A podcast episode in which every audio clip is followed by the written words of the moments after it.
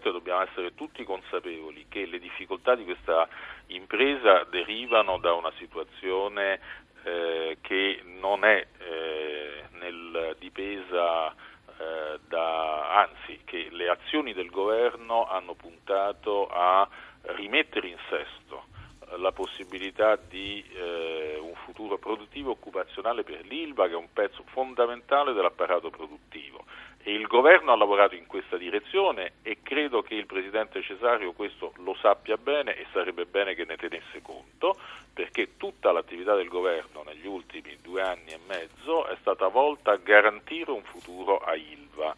Questo passaggio che abbiamo fatto adesso dell'amministrazione straordinaria, che sicuramente eh, pone un problema riguardo ai crediti pregressi, però è anche il modo con cui sblocchiamo la possibilità di dare ossigeno alle imprese dell'indotto da subito. Sui crediti pregressi si lavorerà nell'ambito delle procedure di amministrazione straordinaria.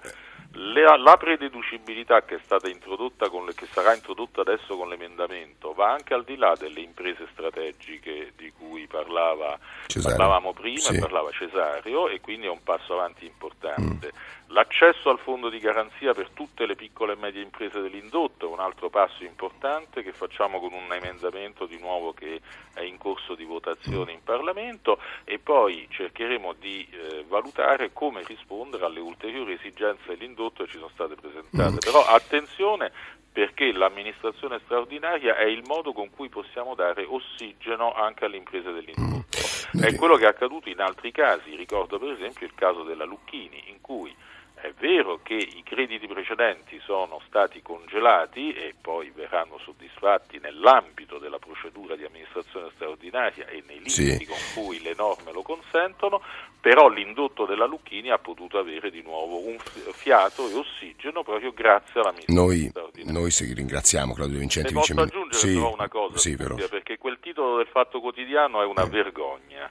Perché? Perché, perché eh, ricordo che l'AIA dell'autorizzazione integrata ambientale cui è tenuta eh, la Ilva di Taranto sì. è la più avanzata in Europa, non c'è siderurgico sì, in però, Europa però lei sa bene, Vice Ministro, che cosa dice il fatto? L'80% potrebbe... L'80% delle prescrizioni deve essere eh, assolto entro il 31 luglio e tutte le, le, prescrizioni AIA, quindi le più avanzate in Europa e quindi anche sì, però mondo, potreste tralasciare le più importanti, potreste tralasciare le più importanti. Entro metà 2016. Sì, però potreste tralasciare le più importanti, Però mi consenta Zanchini, sì. entro metà 2016 saranno soddisfatte tutte e non c'è siderurgico in Europa che rispetti quel tipo di prescrizioni neanche a metà 2016, perché in Europa si cominceranno ad avviare gli investimenti per avvicinarsi a quel tipo di prescrizioni nel 2016 per realizzarli entro il 2019, 20 e così via. Quindi